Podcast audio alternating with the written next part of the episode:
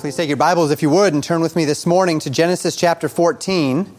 Uh, we're in a little bit of an aside this morning before we continue in the text. Last time we were together in Genesis 14, we learned about the battle between the confederacy of the kings of the east, uh, led by a man, a king named Chedorlaomer, and the confederacy of kings from the Jordan River Valley, uh, led by the kings of Sodom and Gomorrah.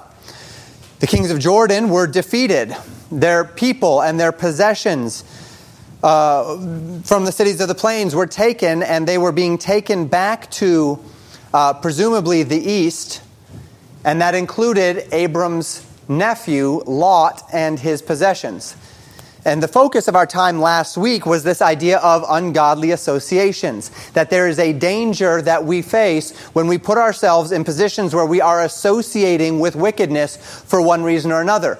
Uh, in the case of Lot, he was associating with wickedness specifically because the plains of Jordan were fertile and well watered. He found there a place where there would be physical or financial prosperity. And he said, I will endure the cities of the plains in order that I might have this prosperity. But he did not just endure the cities of the plains, he ended up living in Sodom and he got caught up in their destruction when their choices led them indeed to be destroyed. And we warned, we, we, we took that warning to our, into our own lives and we thought about it in our own lives. And much of the application was about things such as the friends that you keep, the amusements that you engage in, the places that you go, those, play, those manners in which you associate yourself. But we also talked about other ones. We talked about the fact that by virtue of the fact that we're United States citizens and we live in a nation that has uh, uh, persisted in wickedness and is, is, is um, is being very aggressive in its wickedness right now, we should expect that our association with this country will bring about a manner of consequences. We also talked about this particular state and mentioned that because we have chosen, and we have each chosen to live within the state of Minnesota, by doing so, we, we must acknowledge that we are accepting the fact that we are in a place where uh, there is an aggressive push toward wickedness, and that that will come with consequences, which, should we choose uh, before the Lord to stay, will inevitably uh, fall upon us, at least in part, as well. And so that was our, our thought process last time. Abram's uh, nephew Lot was taken, and uh, were it not for uh, Abram, a godly man who loved his nephew, uh, the consequences would have been dire. We are reminded in that, though we didn't talk about it last week, that would, would be to God that perhaps as it relates to our nation or even our state, God might raise up godly men who would stand in the gap and who would, who, who would uh, help us so that we might not have to face all of the depths of the consequences. Abram armed his trained servants and proceeded with his own confederacy of three other men, brothers, to bring Lot back and to, to also bring back all of Sodom and Gomorrah and the, the, the lands of the plains, all of their goods. And this is where we left off last time. We're just reading a couple of verses today. I'm going to read beyond where our text is um, a little bit. But we're going to read verses uh, 17 through 20 together. The Bible says this And the king of Sodom went out to meet him, that would be Abram, after his return from the slaughter of Chedorlaomer and of the kings that were with him at the valley of Shaveh, which is the king's dale. And Melchizedek, king of Salem, brought forth bread and wine, and he was the priest of the Most High God. And he blessed him and said, Blessed be Abram of the Most High God, possessor of heaven and earth. And blessed be the Most High God, which hath delivered thine enemies into thy hand. And he gave him tithes of all. So we pick up our narrative with the king of Sodom coming out to meet Abram as he returns with all of the goods and of the people of Sodom who were taken away. Now, last time we were together, we read in the text, and it would appear that the king of Sodom and Gomorrah died within the battle. So, this is most likely not the king of Sodom that was the king of Sodom who went out to battle, because it, we would believe, and now it's possible from the text that when it says that, that they fell and the rest fled, that that didn't necessarily mean the king of Sodom died, but it seems as though the king of Sodom died. So, maybe this is his son, maybe this is who knows who. But one way or another, there's a king in Sodom, and he comes out uh, to meet Abram as he returns with with all of these goods. And the meeting took place in this valley, the valley of Shaveh, which is the king's dale. The historian Josephus connected this location to a valley just north of what would be today Jerusalem. And the Bible says that the king of Sodom came, uh, that with the king of Sodom came a man who was the king of Salem. That would be an early name for the, the, the city of Jerusalem. And his name was Melchizedek. And this Melchizedek brought with him bread and wine, a sort of celebration of Abram's victory over these kings of the east. And the text then mentions that Melchizedek was, and this is the title that he is given, priest of the Most High God. And that's the phrase that I'm actually going to focus in on today as I kind of take a step back. I'm going to be focusing in on a, a, particular theological idea that has begun to really spread over the course uh, of, of the last several years. And I'd like to address this idea. Maybe you've heard about it, maybe you have not, but I, um, I, I, don't keep myself dramatically connected to certain elements of Christian culture. So when something like this finds its way to me, then generally that means that it's spread pretty far and wide before it actually gets to me. Um, and, and so I want to address it today and think through these ideas together as a means by which to help us orient ourselves to the nature of God. So this phrase that we see here is the Most High God, sometimes simply called the Most High. It's a description, a designation for the God that we know as Jehovah, the God who created heaven and earth, specifically given to set him apart from all other things on he- in heaven and on earth that would call themselves God. We uh, had a missionary last week, and uh, that, that, missionary is going to Thailand. And one of the things he said about Thailand, and this is not uncharacteristic of those areas of, of um, the Far East is that in Thailand, because they're Buddhist and, and, they have what, what would be considered by us at least to be a, a relatively polytheistic worldview, um, they are not able to just go and say, there's a God in heaven who loves you and Jesus is his son and he died on the cross for you.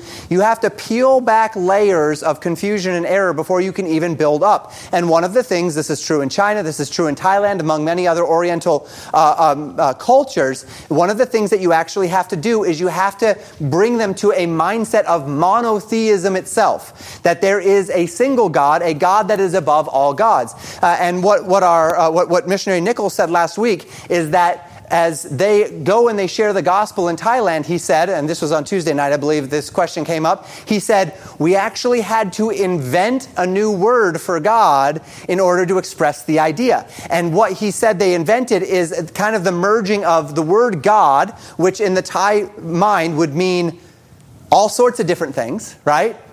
With the idea of king the God King or the King God, the great God. If we, if we use the, the Hebrew vernacular, it's the Most High God. The God that is above gods, the God that stands above all other claims to God, all other claims of authority. He is the Most High God. And as I said, this name has uh, been a part of, of a kind of controversy of recent days. Historically, the church has interpreted this title, Most High God, to be a simple but unambiguous statement of authority, of superiority, of sovereigns, of preeminence. As a matter of fact, the other place that we particularly see this phrase, Most High God, apart from Genesis, is Daniel. When Daniel's interacting with Nebuchadnezzar and Darius. And we see this concept that there are their gods, and then there's the Most high God, the God that stands above all gods, the God that is above all things in heaven and in earth. And no matter what men might seek to elevate to the position of divine authority in their lives, be they kings, be they spiritual beings, be they idols that they fashioned with their own hands, or even themselves, the God of the Bible stands above any and every claim of authority and power. That has been the orthodox and historical interpretation of the idea of God as the Most High God. And as a general rule, I would say that and I'd move on and we continue to exposit the passage. But in more recent days, statements such, of this, such as this, this Most High God statement, has been taken by various theologians to be a different admission. An admission that there are, in fact, other spiritual entities called gods who are part of what has been labeled a divine council. And this is the phrase that has taken uh, somewhat, uh, has, has come into vogue uh, in, in recent years the idea of God and his divine council. that Jehovah operates at the head of a council of beings who are all divine and by which God rules over the things of the world. And so God has a divine council of, of, of, of that which are called lowercase g gods, by which he administers the things in the world. Now, we're going to talk a little bit about where this comes from uh, and, and, and, a little bit about where, this, where th- this has gone historically in a little bit. But the most recent resurgence in evangelicalism was through a book written in 2008 called The Unseen Realm. And this is kind of what kick-started uh, this newest fad. So we're about 15 years into this really starting to take root in evangelicalism in a, in a, a focused way. And the focus of that book begins in Psalm 82. And in Psalm 82, the Bible says this a psalm of Asaph God standeth in the congregation of the mighty, he judgeth among the gods. Here we see a statement that God stands in a congregation of the mighty. If you were to look at other translations, it would say that God stands in the midst of a divine council. And it's not necessarily the case that uh, that's a bad translation per se, but that's where the idea of the divine council come from, comes from. And uh, from this, Various theologians take this as a direct proof that there are other divine beings over which God stands in authority, a divine council, and that it is not just the one we know is Jehovah, but rather there is a whole divine council. Some even saying that, that, that, that Jehovah is the divine council, and then there's a Most High God at the top of that Jehovah divine council. And if we reorient our minds into this perspective, one can actually find evidence for it all throughout Scripture. Not only is God called the Most High God, and we could say, well, yes, right? By implication, then, God is the highest of many gods. And then we find here the idea that, that, that God judges among the gods. We also know another name for Jehovah in the scriptures is Lord of hosts, right? Which means he is the Lord over a host, a group, a heavenly group. In several prophetic visions, the prophet sees a host of spiritual beings surrounding the throne of God, right? In Isaiah chapter 14, the account of Satan desiring to overthrow God. He states that he would sit in the mount of the congregation, right? The mount of the, the group. And in the book of Job, of course, we see Satan coming into the throne of God. And the Bible says that as he comes into the throne of God, uh, the, the, the sons of God were there to present themselves before the Lord. And all of this tells us that around the throne of God, there is certainly a population, right? That the, that, that the, the, the space around God's throne is most certainly populated. But historically, the church has seen it as populated with the servants of God, created beings that are not gods themselves in the, in, in the sense of divine, but rather created beings that God has put around him for his worship, for his glory, and for the tasks that he has assigned them to do. An assembly,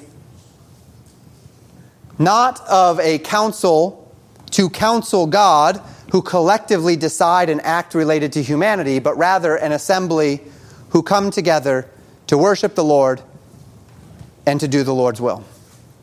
And I would like us to spend our time today thinking through this controversy just a little bit, and then, of course, we'll apply at the end. Because, very similar to when we talked about the Nephilim theory, and that was quite some time ago now that we talked about the Nephilim, but in a very similar way, in one sense, this controversy does not matter. Regardless of how we would label those heavenly beings, we acknowledge that Jehovah is uh, God is above them all, is God most high, that there is um, that, that, that there are beings around God's throne, that God uses spiritual beings to accomplish His will, and there are fallen spiritual beings operating in contradiction to His will. And so we see those things and we say, well, regardless of what we would call them, whether we call it a divine council or not, does it really matter, Pastor? I mean, we see God talk with other spiritual beings. We see him talk with Satan. We see him go back and forth with Satan in the book of Job. In fact, in 1 Kings chapter 22, if you recall when we were there in Sunday school, God looks at the, the, the spirits that are around him and says, Who will, who will cause Ahab to go to war and to fall? And there are various spiritual beings that come up and make suggestions as to how they would go about doing it. And one comes up and says, I will be a lying spirit in the mouths of his prophets. And God says, That'll work. Go do that thing. And so we certainly see this interaction. This is not something that, that, that, that we would, that we would uh, shy away from, that we would reject, that we would deny in any way, shape, or form. And if that's all we're saying and we're just, we're just bantering back and forth about how we're labeling them, no big deal. No big deal at all. You call them gods, or you call them angels, or you call them whatever it is, as long as it's just a label, no big deal. If the idea of a divine council is that there's interaction among spirit beings in the spirit realm, not a problem. And we would likely even be willing to agree. But, on the other hand, that's not where a lot of people take this. Within the realm of the evangelical world, as I said, it is bringing, the, the controversy is being brought to a point where many believe that these gods, because they are called gods, and this is a divine council of gods, of which there is one at the top, are beings that are not created as God is not created. Or are beings that, though lesser, have been given a measure of authority that is akin to divinity. Recall early in Genesis, we spoke of our understanding that God created all things, and as such, he stands outside of his created order. This is what makes God omniscient. God is not omniscient just because he's omniscient, he's omniscient, all knowing, because he's outside of his creation and so he sees all of what's happening in his creation. This is what makes God omnipresent. God is not just omnipresent. We think of it as God is everywhere, and God is most certainly everywhere, but He's not in everything, right? The idea of Him being omnipresent is that God has a created order and He stands above His created order, so He sees everything that's happening in His created order at one time because He's above it. In the same way that I, you know, I, I uh, have a, an affinity for, for, for building computers, that as I, when I build a computer, I can see everything that's happening in it at one time because I'm above it. I've built it. I can see all parts of it. I know what's happening in it because I'm above it. I'm outside of it. If I'm inside of my creation, then I can't see everything that's happening. But if I'm outside of my creation, then I can see it all, then I know it all. And of course, this is also what makes God omnipotent. He has all power over creation because he has made it with the word of his power because he stands outside of it. But if the angels aren't just ministering spirits, but rather divine, if they are a divine council of gods, well, this challenges the notion that they are beings which were created along with the rest of the creation in Genesis 1. And as a matter of fact, when you start to dig into the theology that says there was a whole other creation prior to Genesis chapter 1, which uh, I, I, I, spoke of when we were in Genesis 1, and why I do not believe that that was a fact, and why I believe that, that in believing so, it, it brings many theological inconsistencies and concerns uh, to the idea of what God is doing in Genesis. Many proponents of this divine council idea would contend that these angels, this divine council, because this divine council is what God uses to affect his creation, then this divine council was, in existence prior to creation. Which means this divine council are all eternal beings. They are all outside of the created order, including outside of time, then. Which means we have now a whole host of, created, uh, of, of uncreated beings or at least created in a different context than our creation, that are outside of time, that are thus omniscient, omnipotent, omnipresent, and eternal. And most will even contend that there is an entirely different created order prior to the created order of Genesis 1. And the door to these theological perspectives, which introduce some truly troubling implications of which we spoke early in Genesis, to the manner in which God presents both himself and his created work and, and his redemptive work, that door is pushed open by this idea of the gods among the Most High God. And to this end, we must be very careful. In fact, if there's no other explanation for what we find in Psalm 82, verse 1, among the many other scriptures which speak of gods and heavenly hosts and such things that are other gods, other divine beings whose counsel, who counsel with Jehovah and who carry out this divine power and this divine privilege, well, then it does in fact cause us to reimagine many historical and theological notions. If indeed there is this divine council of gods, well, this could change our perspective on creation, as we've already spoken. It would change our perspective on the devil and his work, who the devil is and what he's doing. It would change our perspective on spiritual warfare. It would change our perspective on prayer. And it's for this reason that, it, that if you do look into this perspective, it's generally found in the more charismatic wing of the church, because that's the place where modifications to the work of the devil, to spiritual warfare, and to prayer are significantly more prevalent. The idea, however, though it is finding its way once again, it's a resurgence into evangelicalism, the idea has actually been around for a very, very long time. The idea is rooted in Jewish mysticism. So that if you go back to the Jewish mystic writings, the Kabbalah, you will find this idea of the divine council is one that is almost taken for granted. It's not just there, though. This is one of the underlying bases as well for the Catholic notion that they can pray to and expect intercession from the saints. That they can pray to Michael the Archangel or to Mary or to any of the other saints. They regard that these various people have become a part of God's divine council and so thus have been given divine authority and because they have been given divine authority, they have, that we can pray to them. And in fact, if the divine council exists, then that kind of makes good sense. This idea is also very, very common among both Mormons and Jehovah's Witness, both regarding Jesus as a God, but one who is a lesser God than the great Jehovah God. The Jehovah's Witness say this. This is in their publication, The Truth Shall Make You Free, in 1943. The true scriptures speak of God's Son, the Word, as a God. He is a mighty God, but not the Almighty God, who is Jehovah.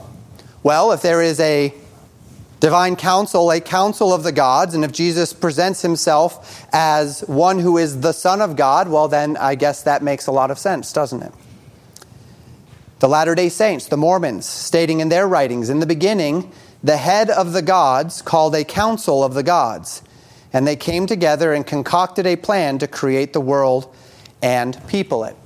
So then we have the Latter day Saints, and this is what they believe that there was a council of the gods that was brought together, and among that council of the gods, they chose to create the world that we see today and then to populate that world. And again, God Himself was once as we are now and is an exalted man, implying that when faithful men die, they join this council of gods and thus become one of them. And one more quote. This is from Brigham Young. When our father Adam came into the Garden of Eden, he came into it with a celestial body and brought Eve, one of his wives, of course, Mormons, right, um, with him. He helped to make and organize the world. He is Michael the archangel, the ancient of days, about whom holy men have written and spoken. He is our Father and our God, and the only God with whom we have to do.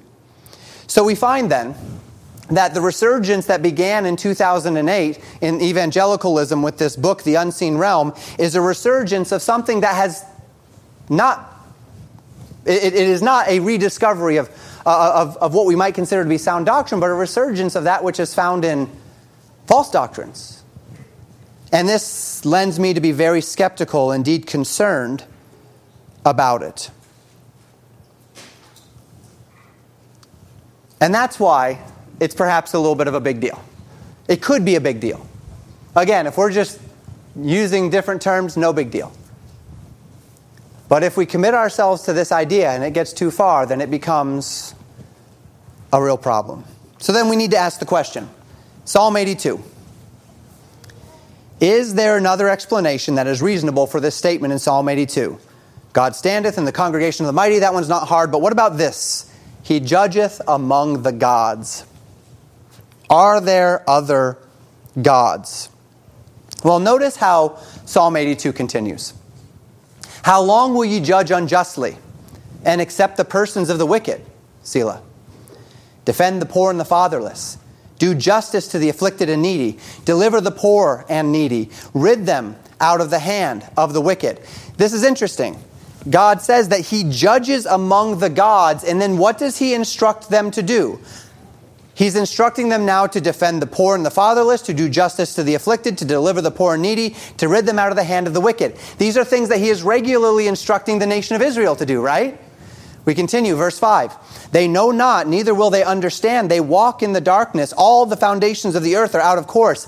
I have said, Ye are gods, and all of you are children of the Most High, but ye shall die like men, and fall like one of the princes.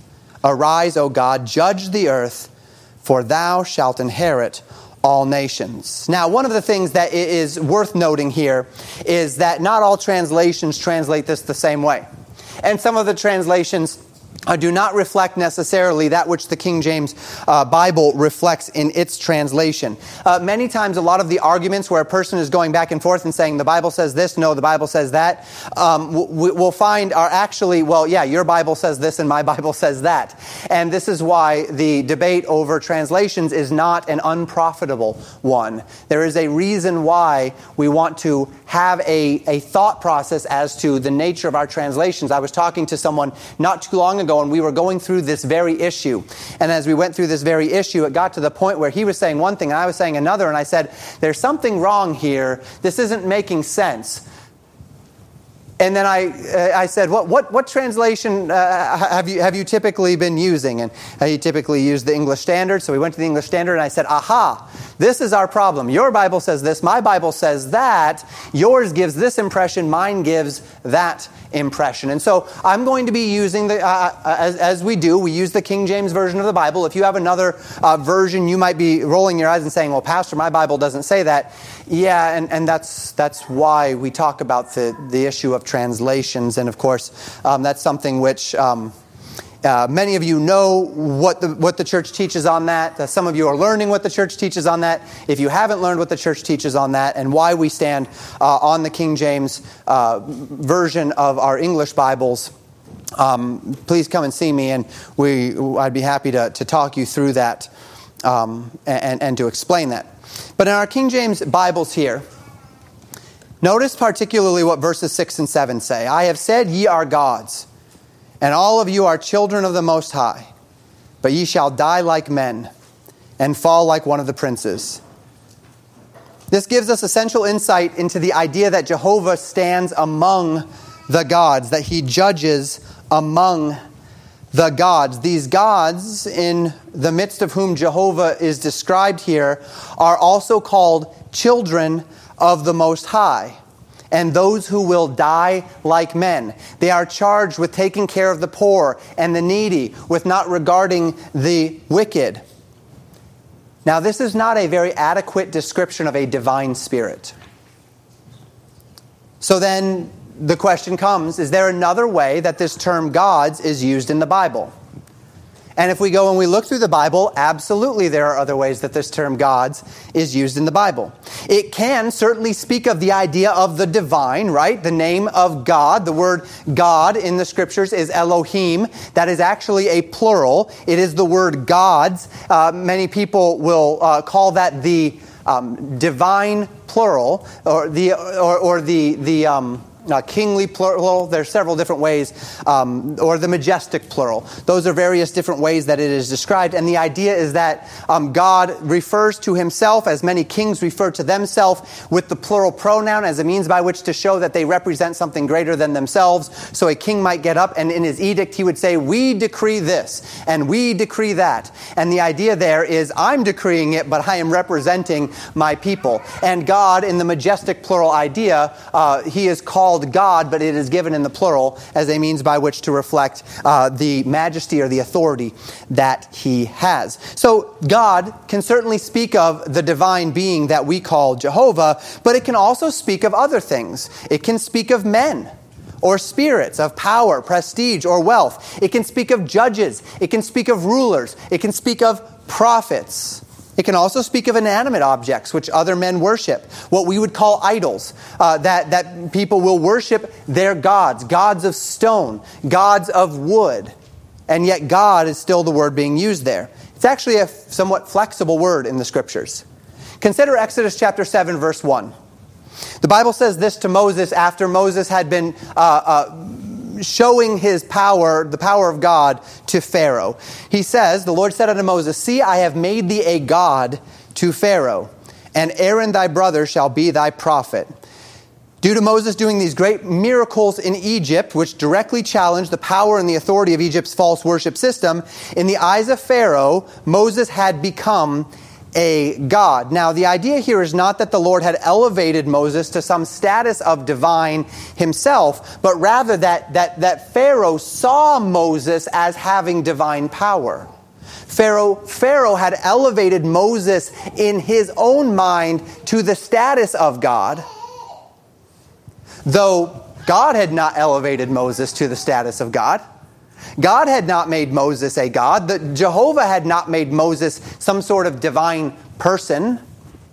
He had simply endowed Moses with power. But Pharaoh saw Moses and thought of him as a god in the same way as he may have thought of Horus or Osiris or any of his other gods that he had on the shelf. This is how Pharaoh saw, through his pagan pantheism, Moses. And so we find that the term God can speak of a man who has authority. It does not imply a divine spiritual being per se. And this brings us back to Psalm 82. To take Psalm 82, verse 1, to state that it speaks definitively of a council of divine spiritual beings, and a, divine, uh, a council of divine spiritual beings who are themselves actually gods, is interpretively unnecessary at best. It could mean that there are other divine spiritual beings, except that divine spiritual beings are not going to die like men, as verses 6 and 7 tell us. But there is another explanation, a more consistent explanation that these are men. All right, so who are these men that God is saying, ye are gods. Is there a scenario where Jehovah labels uses the label God to speak of men? Well, yes, we saw it in Exodus chapter 7. And not only yes, but this particular passage, ye are gods, is quoted in the New Testament. And because it's quoted in the New Testament, we get to have particular and unique insight into what this verse means. Not only is it quoted in the New Testament, but it's quoted by Jesus himself. John chapter 10, beginning in verse 25. Jesus answered them I told you, and ye believed not. The works that I do in my Father's name, they bear witness of me. But ye believe not, because ye are not of my sheep, as I said unto you. My sheep hear my voice, and I know them, and they follow me. And I give unto them eternal life, and they shall never perish, neither shall any man pluck them out of my hand. My Father, which gave them me, is greater than all. And no man is able to pluck them out of my Father's hand. I and my Father are one. Then the Jews took up stones again to stone him. This was becoming a trend. Jesus answered them, Many good works have I showed you from my Father. For which of those works do ye stone me? The Jews answered him, saying, For a good work we stone thee not, but for blasphemy, and because that thou, being a man, makest thyself God. So the controversy here is that Jesus uh, made himself God, though he be a man. And of course, we know that this is true. Jesus did make himself God because he is God. I and my Father are one, Jesus said. He uh, makes it very clear that he is one with the Father and that they are, in fact, one. So now Jesus is going to answer them to this idea, and he is not going to do so in a manner to completely he is not going to do so in a manner that proves that he is Jehovah. He is going to do so in a manner uh, by which he argues that many things are called gods. Why is it such a big deal if he connects himself with God? So verse 34 says, Jesus answered them, it is, is it not written in your law, I said, ye are gods? If he called them gods unto whom the word of God came, and the scriptures cannot be broken, Say ye of him whom the Father hath sanctified and sent into the world, Thou blasphemest because I said I am the Son of God? If I do not the works of my Father, believe me not. But if I do, though ye believe me, uh, not me, believe the works, that ye may know and believe that the Father is in me and I in him. You notice what Jesus said there in verses 34 and 35. Jesus quotes Psalm 82, verse 6. It's possible as well. There's another place where ye are gods is found in the Old Testament. It's in Isaiah chapter 41, verse 23. But that passage doesn't really fit the context of what Jesus is saying here in any way that would make that the likely passage Jesus is quoting. Uh, much more likely, Psalm 82, verse 6, where God says, Ye are gods. I have said, Ye are gods. And states that God was calling them gods unto whom the word of God came. Now, the word of God in Psalm 82 was not being written to a divine council. It was being written to a group of people who were not taking care of the poor and the needy. It was written to a group of people who would die like men. And Jesus said, Unto whom the word of God came, that was who was said, Ye are gods. So that when God says here, Ye are gods, he is not speaking of divine beings, but humans and specifically of those who are called the children of the Most High. We know that the people under the covenant of Israel were called the children of God by virtue of their covenant with Him. We know that those who are in Christ are called the sons of God. John chapter 1 tells us, as many as received him, to them gave him power to them gave he power to become the sons of God, even to them that believe on his name. And the reason why is not because we have been made divine beings when we accepted Christ as our Savior, when we initiated that relationship with God, but rather because we were made representatives of God on earth. We were made emissaries of the great divine being, emissaries of the Most High God. Yes, within a certain context, as we find in John chapter 10 and Psalm 82, the, the label that was given to, to, to the children of God was, Ye are gods. Good, fine. That label, it's all well and good. The Bible does it. But this is not a statement of divinity itself, but rather a statement of divine association. Those who have been allowed or enabled by Jehovah to work a part in his plan. And I believe that through that we have the scriptures necessary, not just to confidently state that this idea of a divine council of gods, in the sense that there is a council of divine beings that all work together to administer the work of God outside of the Godhead, outside of the Father, the Son, and the Holy Spirit, is at best dangerous in the way in which it plays out but seems significantly more likely to be distinctly incorrect as we compare Scripture with Scripture. And that's what I'd like to do for the last few minutes before our application. I'm going to take you to various Scriptures, and we're going to reason through this idea together. In Deuteronomy chapter 32, verse 39, the Bible says this See now that I, even I, am He, and there is no God with me. I kill and I make alive, I wound and I heal, neither is there any that can deliver out of my hand. Notice the text doesn't say there is no God like me. It says there is no God with me. Well, Pastor, he says that he judges among the gods. Yes, but if those gods are actually the children of God, those gods are those who will die like men. If those gods were the leaders in Israel, those who were divinely appointed by God to do a work in Israel and to represent God to Israel in, a, in an appreciable way, that makes sense. But it also makes sense that God would say when he's talking about his authority over all things in heaven and earth, there is no God, not just no God like me. That would make sense if there were a divine council of gods. But what he says here is there is no God with me. Okay, Pastor, how do we then reconcile this with the multitude of statements and warnings about other gods? The Ten Commandments, which state that we should have no other gods before the Lord, with the Old Testament statements of the gods of heathen lands, of Baal and of Molech and of Ashtaroth. And of course, the Old Testament speaks to this idea as well. When Gideon is called of God to deliver his people from the Midianites in Judges chapter 6, he tears down the altar of Baal in his city. He tears down the altar of the God who is called Baal.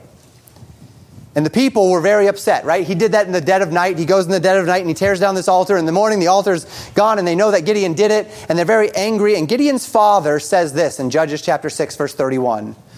Joash said unto all, uh, to all that stood against him, Will ye plead for Baal? Will ye save him? He that will plead for him, let him be put to death whilst it is yet morning. If he be a God, let him plead for himself, because one hath cast down his altar. And of course, no one ever came and pled for that altar because he is not a God. Baal never did plead for himself. We see a similar account with Elijah on Mount Carmel, don't we?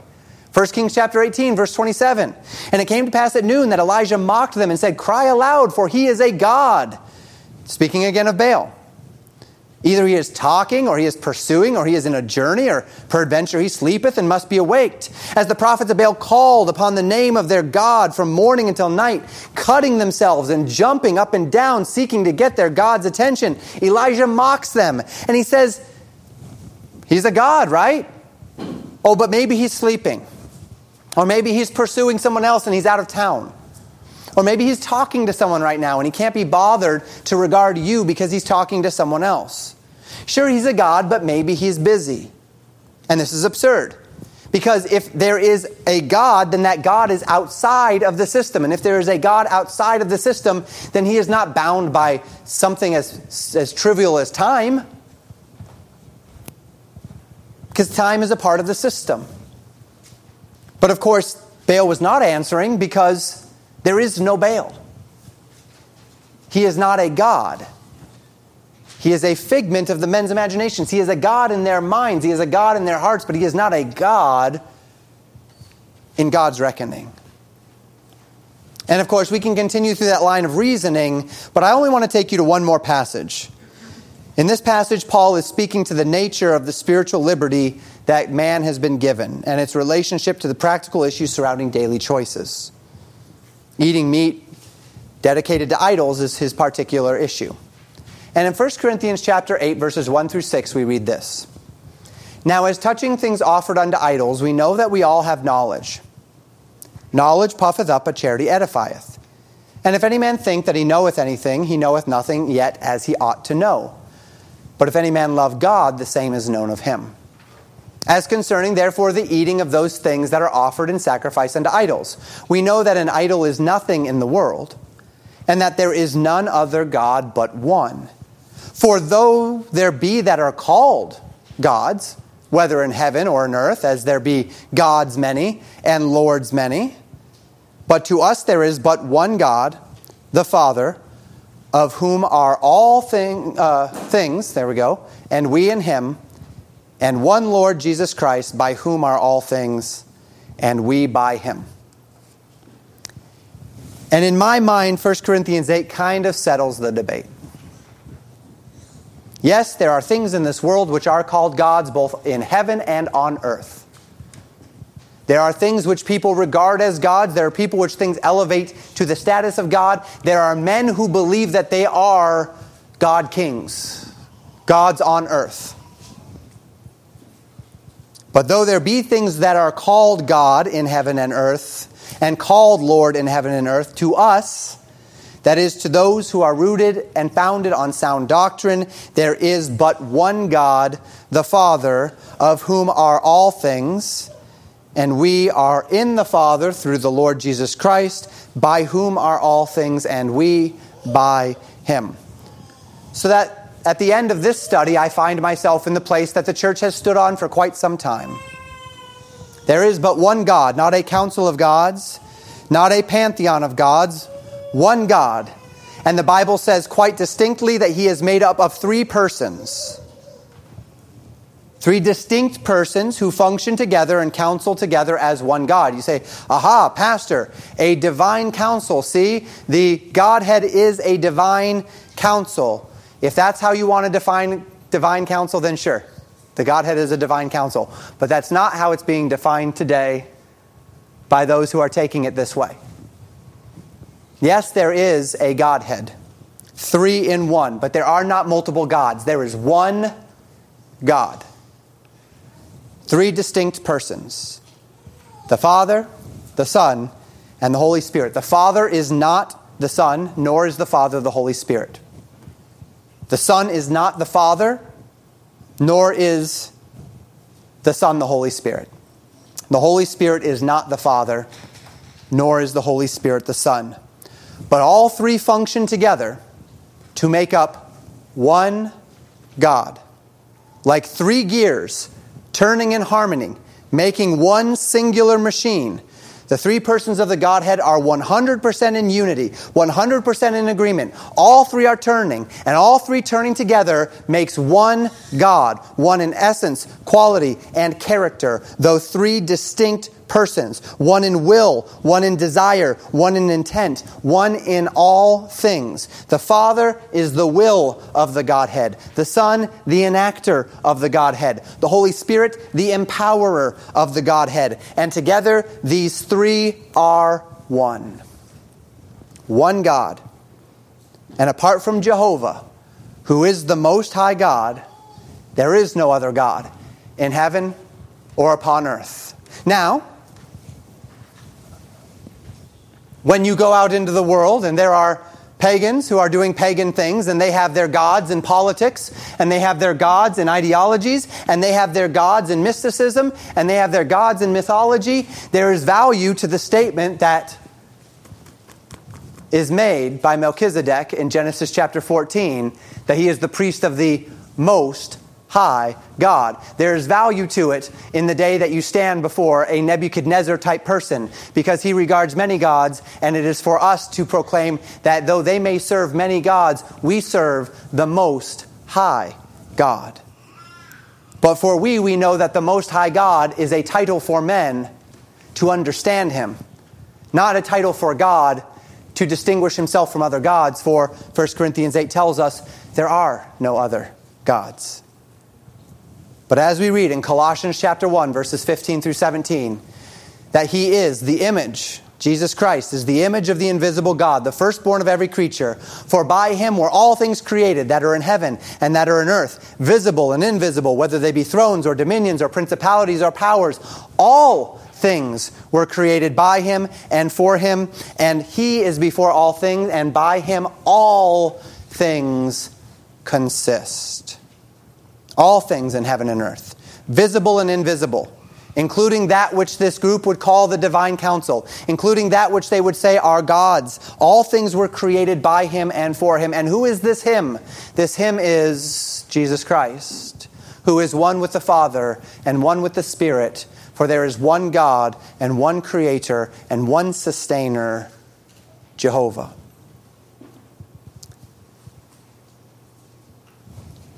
He is God. They are not gods. He is an uncreated being. They are not uncreated beings.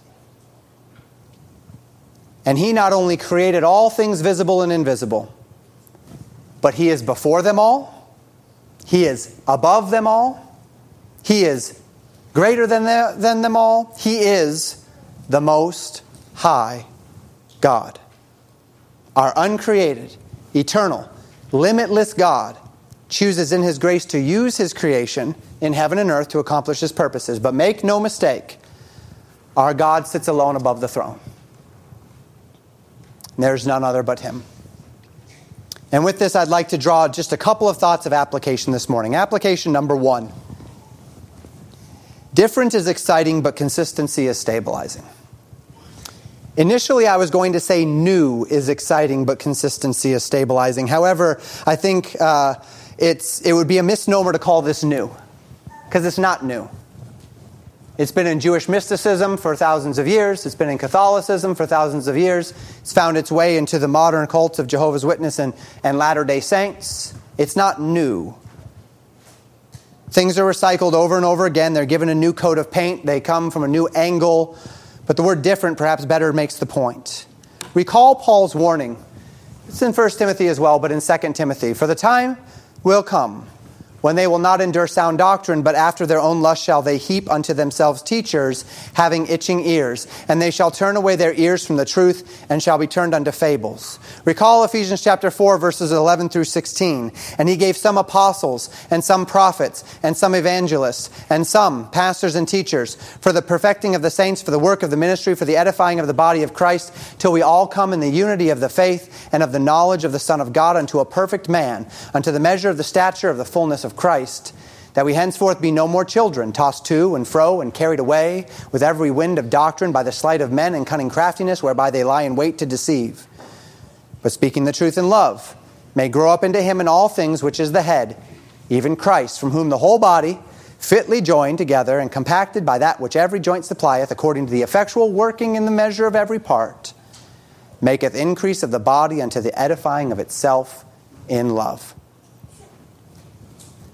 The commission of the minister of God is to stabilize the church from the winds of doctrine, from the cunning craftiness of men, to keep your feet on the ground when all around you, for various reasons, are compelling you to the interesting and the fantastic.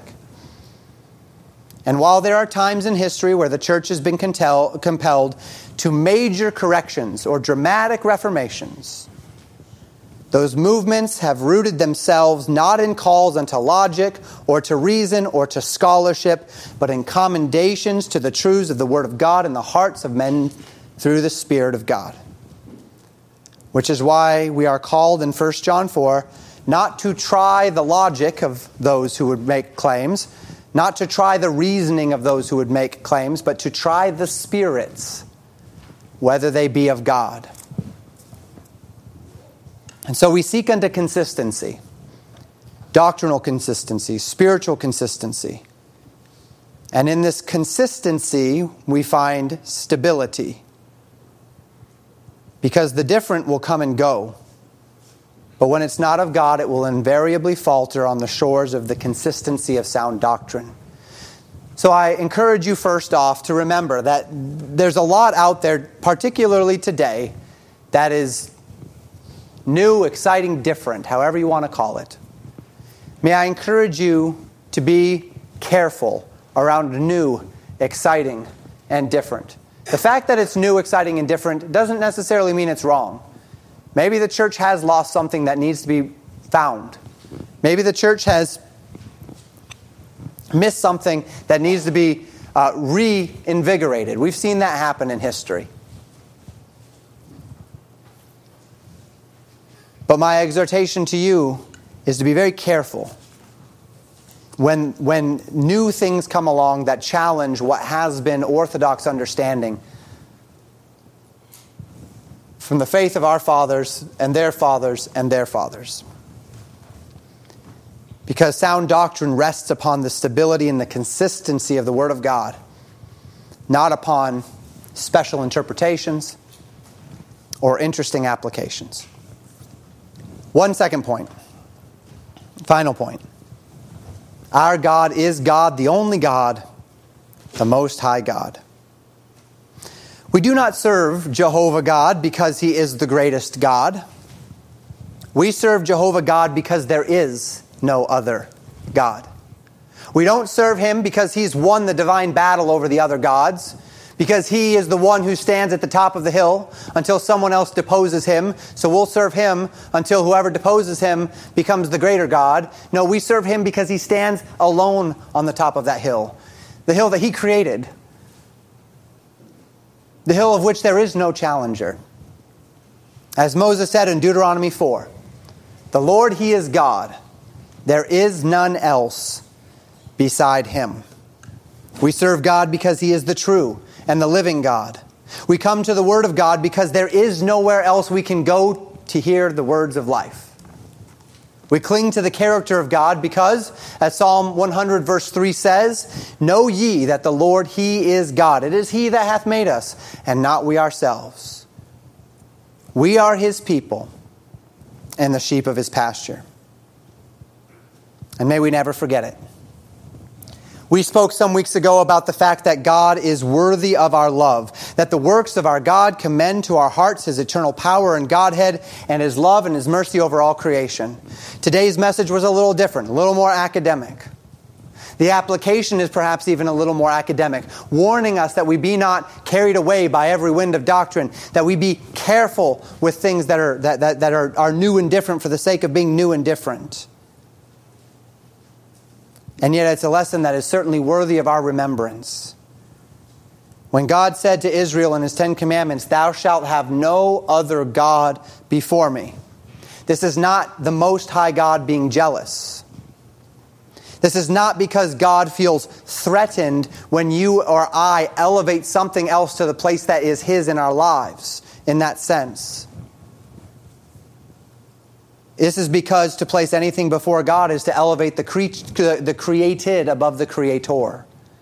It is to distort the very order of things. It is to put effort after foolishness. It is to whistle in the wind.